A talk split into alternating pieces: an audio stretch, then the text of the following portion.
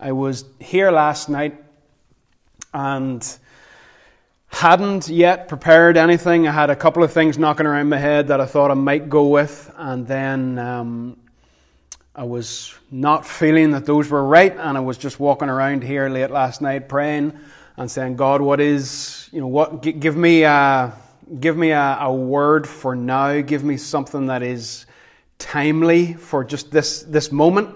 Uh, that's not just a, a, good message or some truth from the scriptures, but, but something that's actually pertinent for now. And very late last night, which is to explain shabby preparation and dodgy notes, um, I began to think about friendship of all things and community.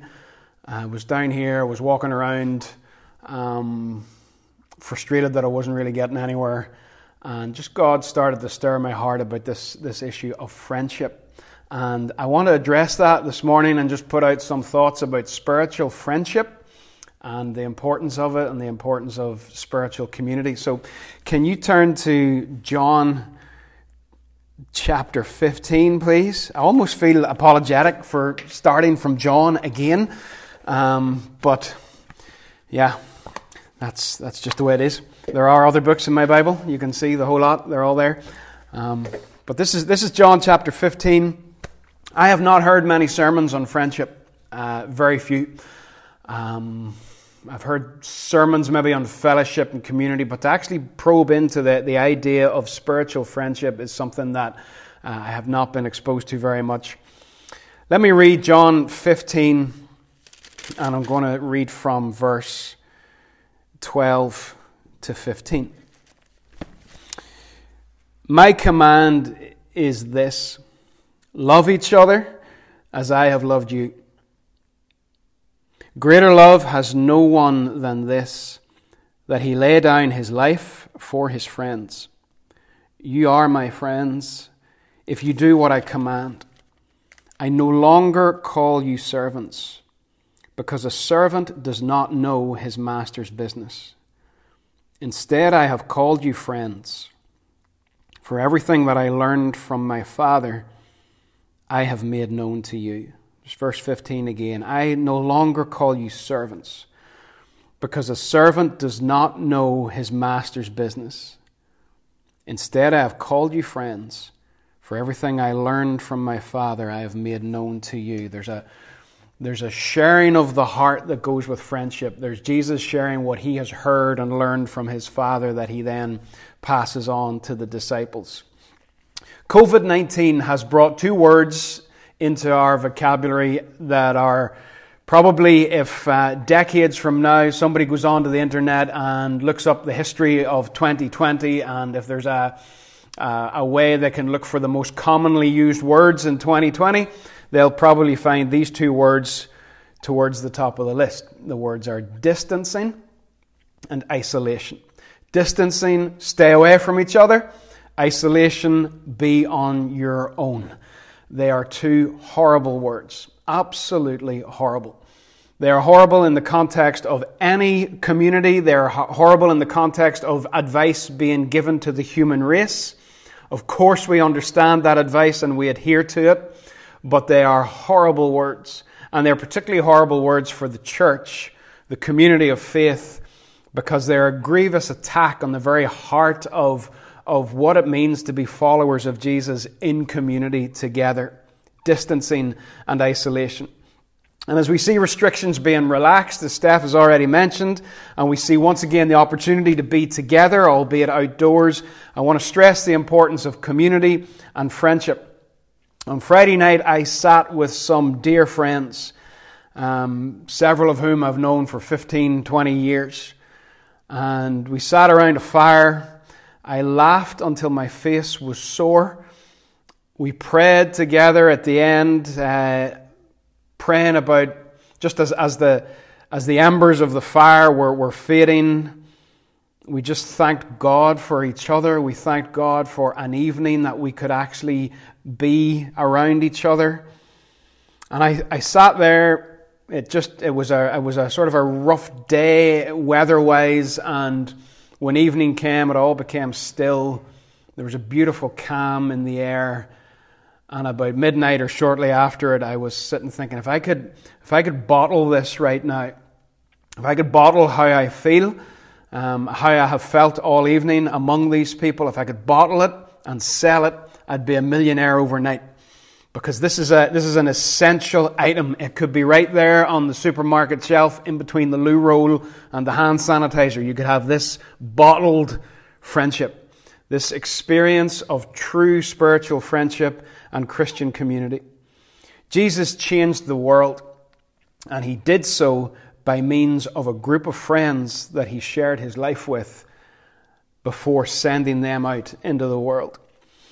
Friendship today is considered pretty ordinary and unnecessary. It's not really studied, it's not overly encouraged, and it's frequently pushed out of modern life due to legitimate commitments such as family and work.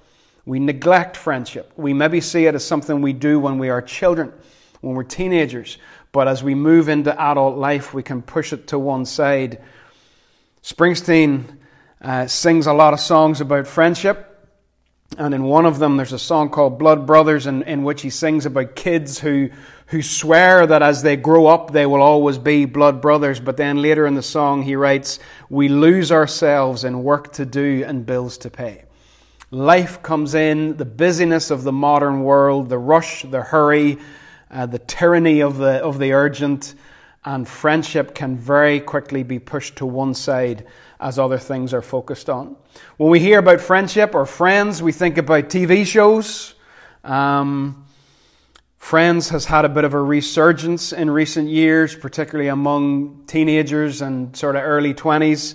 Uh, I despise that television show and I would passionately urge you not to watch it because its relationship ethics are possibly the worst that are on television anywhere.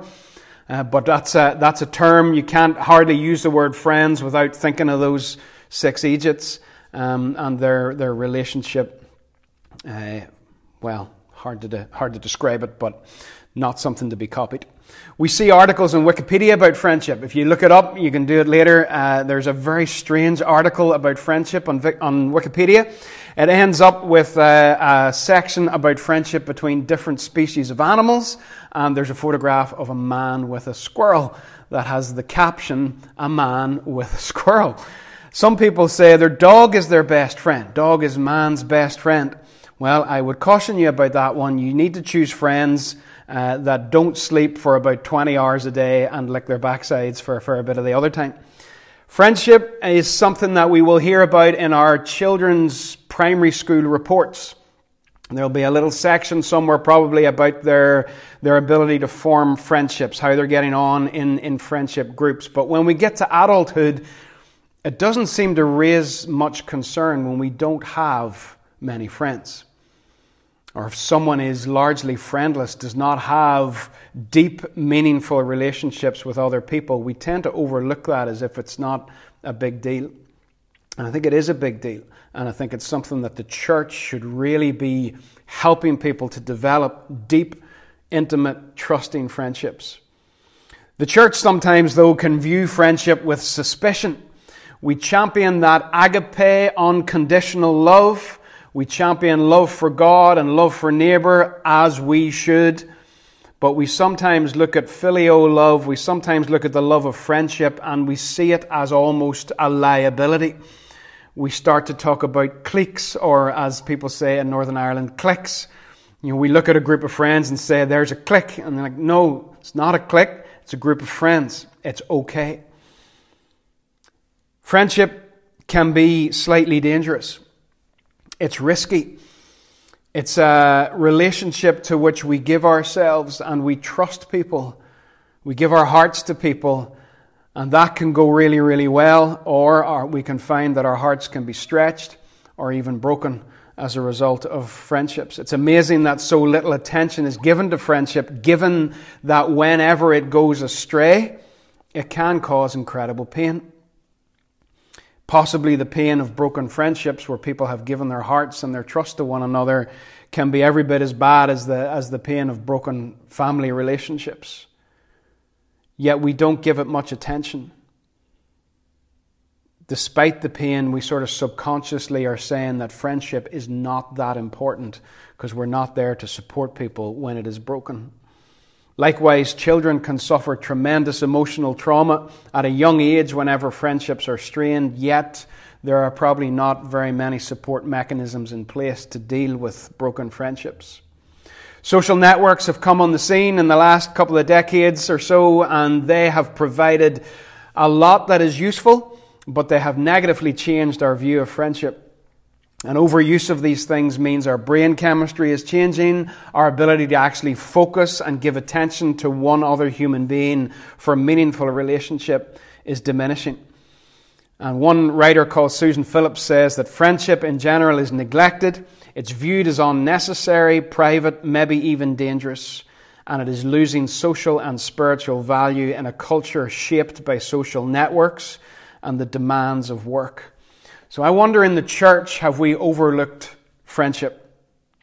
A guy called Robert Bellah said, Friendship is the most important and least examined area of human life. Friendship is the most important and least examined area of human life. And the word friendship actually comes from three Old English words for free, love, and shape. Friendship is giving love freely in a way that shapes us and shapes those who we're sharing that love with. One of, one of the greatest Christian thinkers of the, the last hundred years or so, I think, is a guy called Dallas Willard. He has a book on the spiritual disciplines called The Spirit of the Disciplines, and at the start of that book, he writes My central claim is that we can become like Christ by doing one thing by following him in the overall style of life that he chose for himself. If we want to become like Jesus, we need to look closely at his life and imitate that life. And Jesus chose to live among friends. Jesus built deep, intimate relationships with those people as he journeyed with them. And we maybe need to raise the importance of community and friendship in the church. God Himself is community. If you read the first few verses of the book of Genesis, you will read in, in verse 1 about God the Father Himself. You will read about God the Spirit in verse 2, the Spirit that's hovering over the waters. And you'll read about the Word in verse 3, which John then connects with Jesus. You've got the Trinity in the first three verses of the Bible. God Himself is community.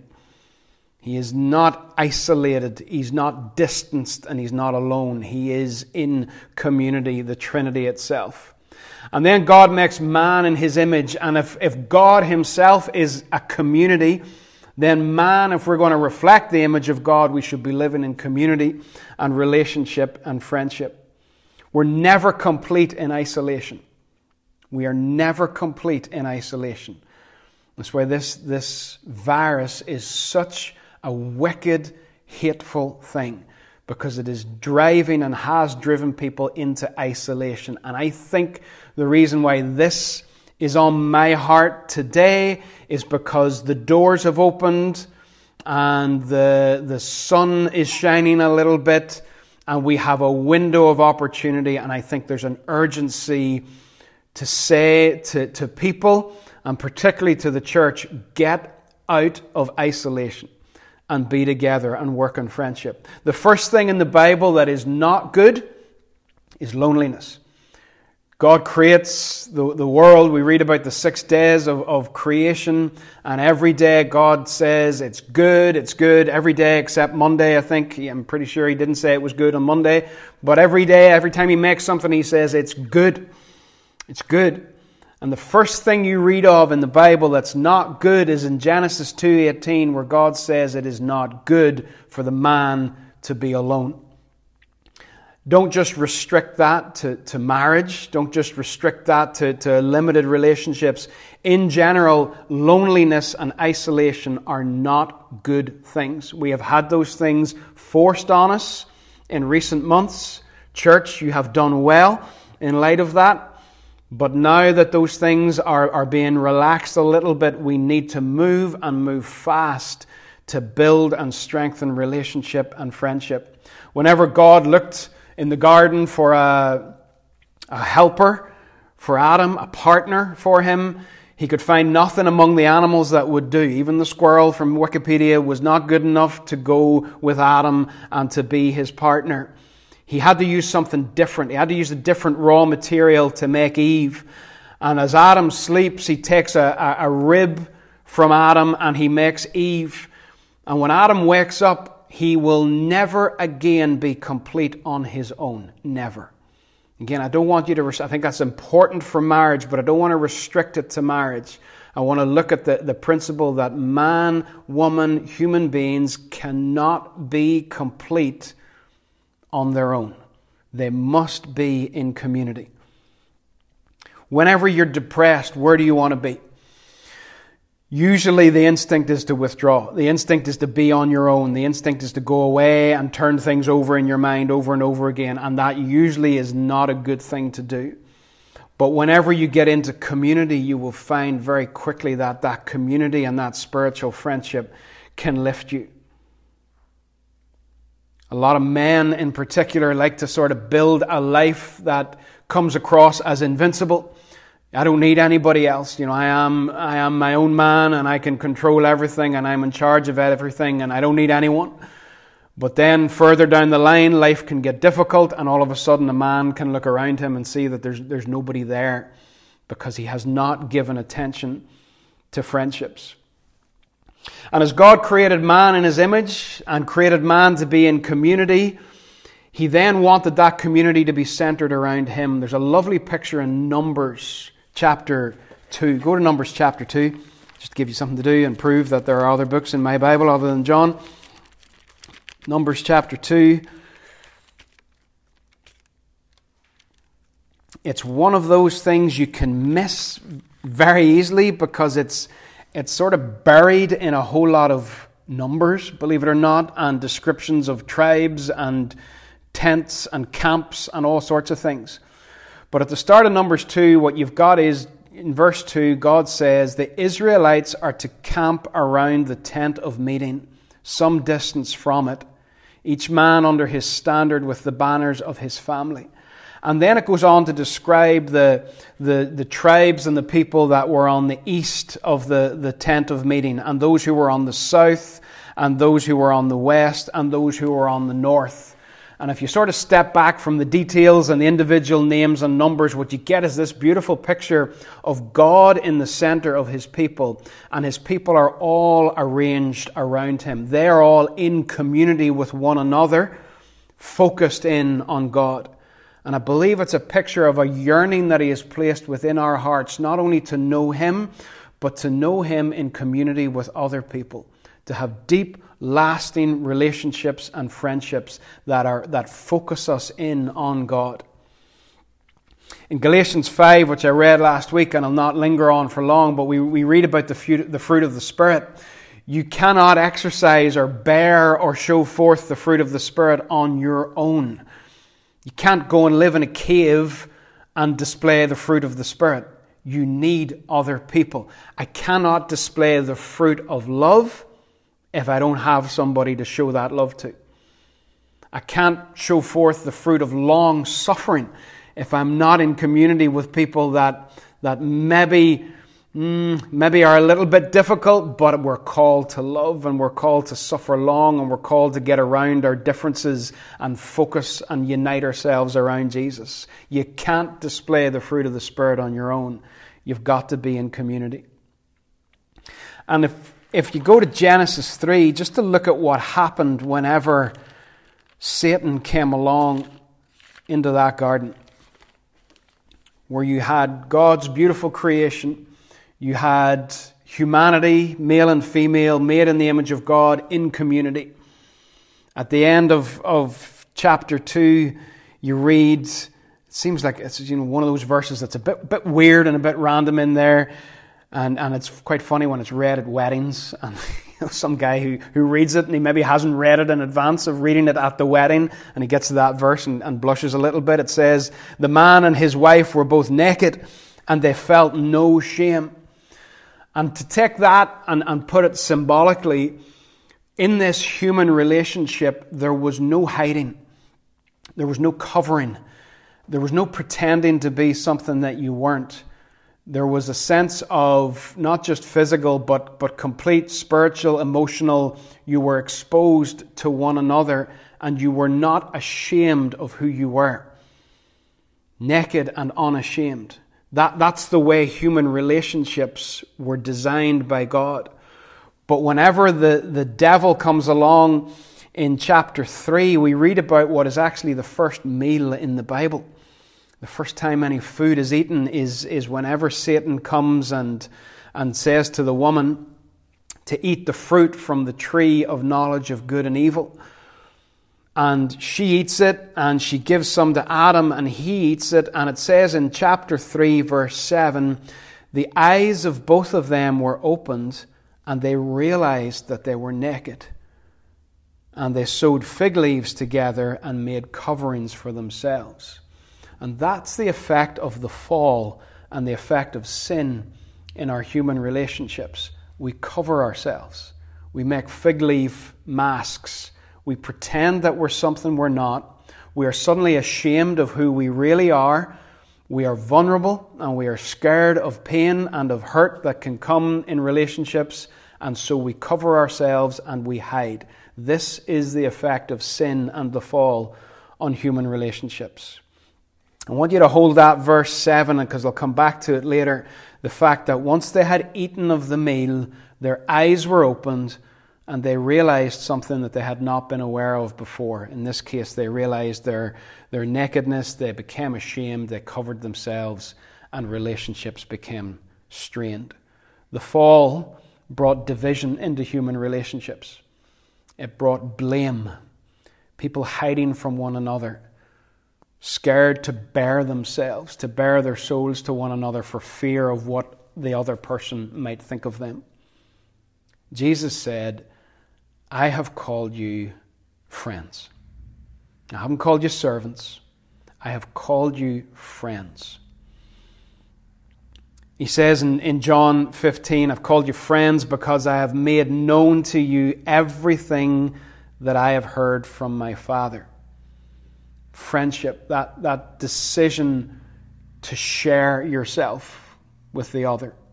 Jesus says, You're not just servants. You're not, I'm not just giving you some commands for you to go and do this and do that and do the other thing. He says, We are friends. And part of, of being friends is I'm sharing with you what I know. Part of friendship is, is telling each other's stories and listening to each other's stories in this rushed world, we need to learn the value of making time to listen to each other's stories, to allow each other to share our hearts and our lives, to share with each other what God has been doing in us and speaking to us. In Acts chapter 2, at the end of the chapter, there's a summary of the early church and, and what they got up to, what their priorities were, what they devoted themselves to.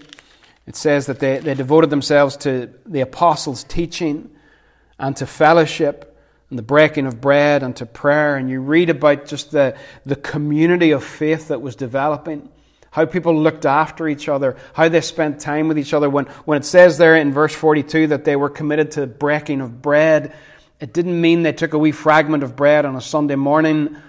It means they ate meals together.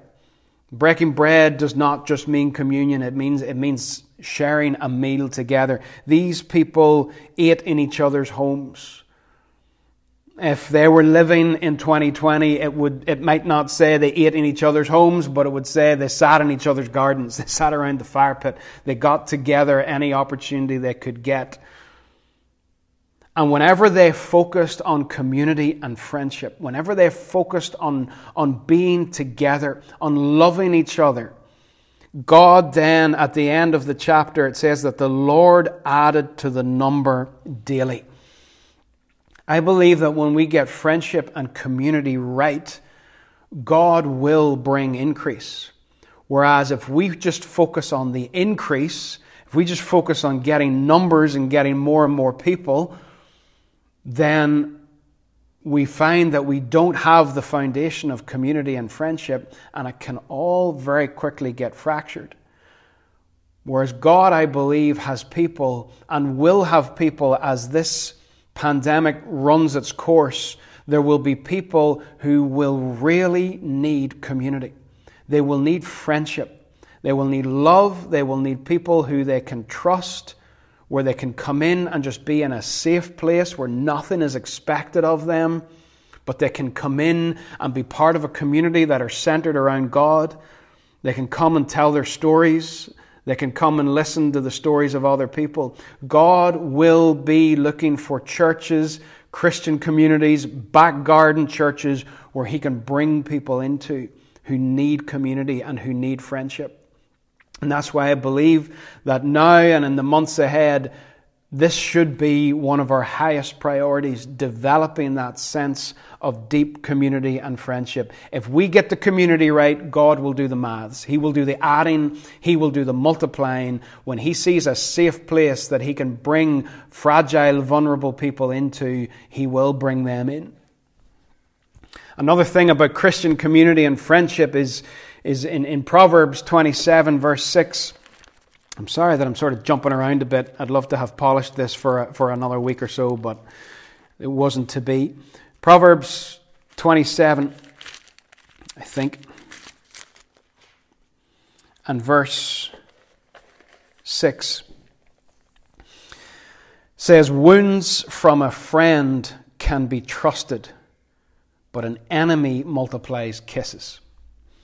Wounds from a friend can be trusted, but an enemy multiplies kisses. In the sort of friendship that I'm talking about here, that I'm encouraging you, begging you to, to prioritize and to work on, a wound can be trusted because you're in a safe place. When you're assured of love and you're assured of friendship and you're in a safe, secure relationship, a wound does not destroy that. A wound can almost be welcomed. You're not, you don't react against someone if they call you out for something in your life that they've seen that is inconsistent or, is, or that is not Christ like. You don't react and snap back against it because you know the relationship is a safe place and the person who is speaking to you has your best interests at heart. And the person who's speaking to you is, is effectively living in a tent beside you that is facing towards the presence of God and is trying to keep you directed towards that. I frequently say to people that I, I can give myself to someone if I know they love Jesus and I know they love me. If I'm unsure about either of those things, I will be a closed book. But if I know that someone loves Jesus and I know that they love me and I'm safe, I'm happy to bare my heart. And those are relationships that we need to focus on. Satan hates that. He hates covenant love. He hates loyalty. He's the most disloyal creature in the universe. He hates loyalty. He hates trust and constantly tries to break up that trust.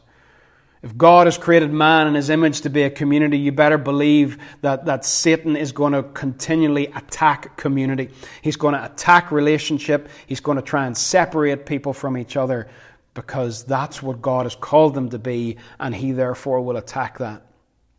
I remember speaking to a, a Christian leader one time, and I couldn't believe the advice he gave me. Um, uh, we were early in the church planting journey, and uh, he was he was chatting to me, and he said to me, here, you know, my advice for you is this don't trust anyone. And I sort of nearly fell off the chair. How, how can you build a community of friendship, a community of love, if people don't trust one another? How can you have a place where someone can take off the fig leaf mask and share their heart and bare their soul if they don't trust a person? Trust, quite the opposite. Trust is something we need to nourish and develop and protect in the community of faith. Another thing that beautiful thing that happens in, in Christian friendship is that it is it can be so strengthened when we are on mission together. People who were already friends, or maybe people who did not even know each other, but when they come together and they're on mission together in the kingdom of God, there can be such a deepening of friendship as they pray for one another, as they watch each other's backs, as they encourage one another when the journey is difficult. And it's something that inspires us in stories and in movies as well. Think of something just as, as, as common as an example as, as Lord of the Rings, where you have this, this fellowship of hobbits and elves and dwarves and magician and various other people, and they all have to work together to achieve their common goal, which is, which is a, a, a dangerous, dangerous mission. And as they work together, deep, deep community and friendship is developed. And it's the same in the church as we go on mission in the kingdom of God. If we are in friendship on mission, I believe that mission will be more successful, more enjoyable, easier, safer, if it's just a matter of bringing a few people together and saying, you do that, you do that, you do that, and we'll get the mission done, that I don't believe is God's best for us. Jesus said, I will call you, I have called you friends. Friends. And as friends mission together, it is a beautiful thing. So, is the church known for friendship? If, if we were to ask people, just go out on the street and do a bit of a a bit of a poll on the street, just attack people with clipboards and ask them, you know, where is the place that first springs to your mind when, when I say the word friendship? Would they say church? Um, Unfortunately, I don't know if they would. Jesus said, A new command I give you love one another as I have loved you, so you must love one another. I have called you friends. I've shared my life with you. For three years, I have washed your feet. I'm about to lay down my life. I have put up with the, the times that you've got things wrong in your enthusiasm. I've put up with the times that you've had a lack of faith. This is Jesus speaking to the, to the disciples. Judas has gone at this point, but he even washed Judas's stinking feet. And he says to them, as I have loved you, you must love one another. I have called you friends. Follow my example in how you treat each other. And by this, all men will know that you're my disciples if you love one another. Christian friendship, I think, should be deeper than any other friendship on earth because we have a higher view of what it means to be made in the image of God we should have a higher view of other human beings than people who do not know God or love God. Sometimes we, we gather a bit of a crowd into a building and we call it a community, and it is not a community. It is not a community. Planting a church is one thing, forging a community of friendship, family, Christian love, that is a more difficult and demanding thing altogether. And maybe sometimes in our, in our rush to, to plant more and more churches, we should slow down a little bit and focus on those core, healthy relationships that will allow a church to flourish and to last long term through the different storms that it may face. I'm really excited about the recent growth in church planting in recent years and decades. But I'm also concerned that many people want to draw a crowd rather than build a family. It's easy to draw a crowd. It's easy to pull a few strings and, and, and spend a bit of money and put a few things in place uh, and draw a crowd. That's, that's not actually that difficult. And usually, when the crowd is drawn, the crowd is drawn at the expense of other churches. It's not a good thing. It's much more difficult to build a community. But if you know these relationships, you will know what I'm talking about and how sweet they are. Those places where you are safe, those places where you come away filled up, those places where um, you know if, if, if something has to be said to you that is challenging, you don't take it as an attack, you don't take it as a personal affront. You know that it's a wound from a friend and it can be trusted. It's a beautiful thing. I sometimes wonder is there any other structure on earth that, that can be so designed to prevent community as the way we sometimes do church? We have designed the most uncomfortable seats in the history of the world, made of wood uh, at a 90 degree angle, and still you can fall asleep on them. But we, put, we bolt them to the floor, all pointing in the same direction. And we go in for an hour, and then we go out and we say that we're a community. I challenge that. I don't believe we are. I don't believe we are forging those deep spiritual friendships that God wants us to forge. One of the greatest illustrations of spiritual friendship that I want to leave you with as, we, as we're nearly done is, is this one. Um, if I can get this, that, that there's not a, a glare of lights on it. Uh, that is a painting by a friend of mine called Scott Brennan, who is a church leader just outside Edinburgh um, and a general good spud and a tremendous artist. Um, and that is his painting of the road to Emmaus, where you've got two friends who are walking, journeying along the road together. And as they journey along the road and talk about life and talk about what they have experienced and what they have encountered, Jesus is the third friend who shows up and joins them. Ecclesiastes talks about, about a friendship. Again, this is something we sometimes just put into marriage and put into sermons at weddings, but talks about a, a threefold cord not being quickly broken. I think this is a beautiful illustration of that. Two friends, two disciples walking on the road. And as they share their hearts with one another about, about what's going on, another one shows up.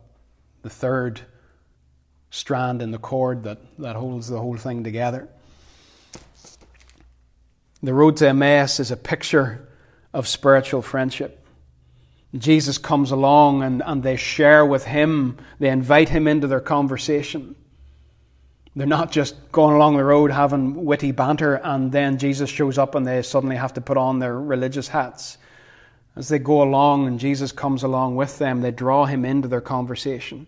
They share what's on their hearts. You can read about it at the end of Luke's Gospel. Maybe just go there to, to chapter 24 as we finish as these two, they might have been a husband and wife, they might have been two friends, we're, we're not sure. But as they go along the road, Jesus shows up, and as they reflect on it afterwards, they say, Our hearts were burning within us as he shared the scriptures with us on the road. That's spiritual friendship that, that, that pulls in Jesus. I love those moments when you're with a group of friends.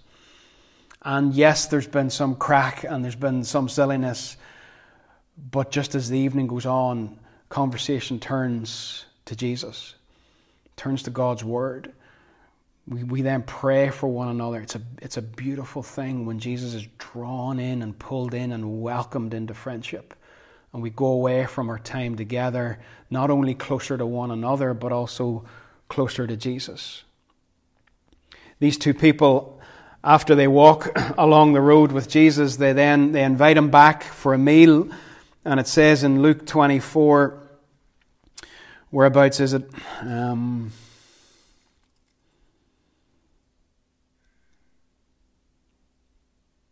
hmm.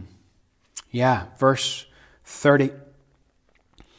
When he was at the table with them, he took bread, gave thanks, broke it, and began to give it to them. Now they're having a meal. And it says in verse 31 then their eyes were opened and they recognized him. And we talked earlier about a meal in Genesis. Way back in Genesis chapter 3, there was a meal when Adam and Eve ate from that tree. And when they ate from the tree, says, when they ate, their eyes were opened and they realized something that they had not previously been aware of. They realized their nakedness and they became ashamed and they covered themselves over, and human relationships then became divided and strained and ridden with blame and shame ever since.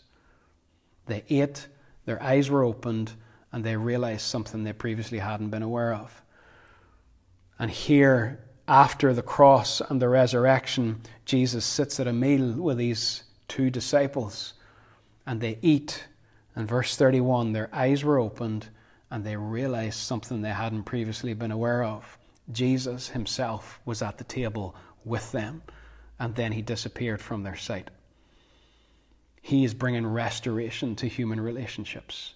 These guys, then, they're just lit, and they go back and share with the others what they have seen and what they have heard. That is the beauty of spiritual friendship, where people together encounter the presence of Jesus. And I think for the next few months, we should be prioritizing this. We should be focusing on it. We should be proactive about it, not sitting around at home waiting for somebody else to text and invite us over, but to make those calls and to send those texts and to start to populate those gardens and to start to look into each other's eyes without a wretched screen in between and actually tell each other stories, listen to each other's hearts, and love each other the way Jesus loved the disciples. As I have loved you, you love another. You love one another. I have called you friends. I have made known to you what the Father has made known to me. I've shared my heart with you. This should be, I think, our priority. This, and I know this message has been sort of disjointed and a bit higgledy piggledy, but I do believe God is saying this is something that is important right now at this moment, June 2020, and for the next few months. This is important. I have thought, and, and not only important for us, just in case I, f- I forget to mention this, this is important for our children. And, and I've been thinking in the last couple of days that it is important now that our children, if possible, and if they're appropriate age to, to understand the social distancing thing, to start having their friends over in their gardens. You know, it's, it's great the thought of them having their mates over and they're not allowed in the house. they can't make a mess, they can't wreck the place, just go out into the garden. But I, I, I, felt just as I was praying and thinking a couple of days ago, it is, t- it's time to make a priority of that and not just to sort of think that it's only adult friendships that are important and nourished, but it's their friendships as well.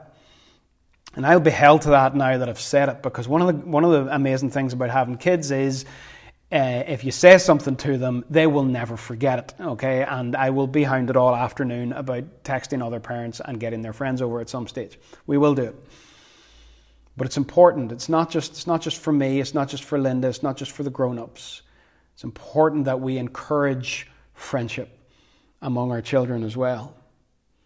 And I've heard it said a lot in recent days, and I've said it myself, that we can't wait to be together back in this room and singing together and eating together, having breakfast and coffee together.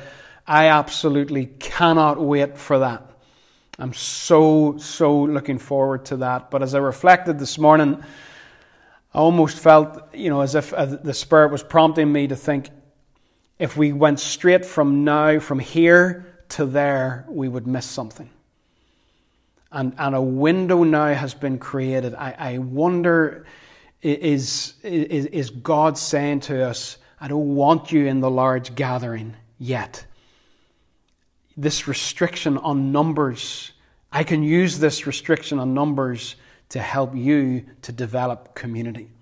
Because if you come back into the large gathering, again, those relationships might not go deeper. But if you gather in the small numbers, in the small groups, you will cultivate something deep. And you might come back into the large gathering in, in whenever, several months' time, who knows, with deeper friendships, deeper relationships, deeper levels of trust.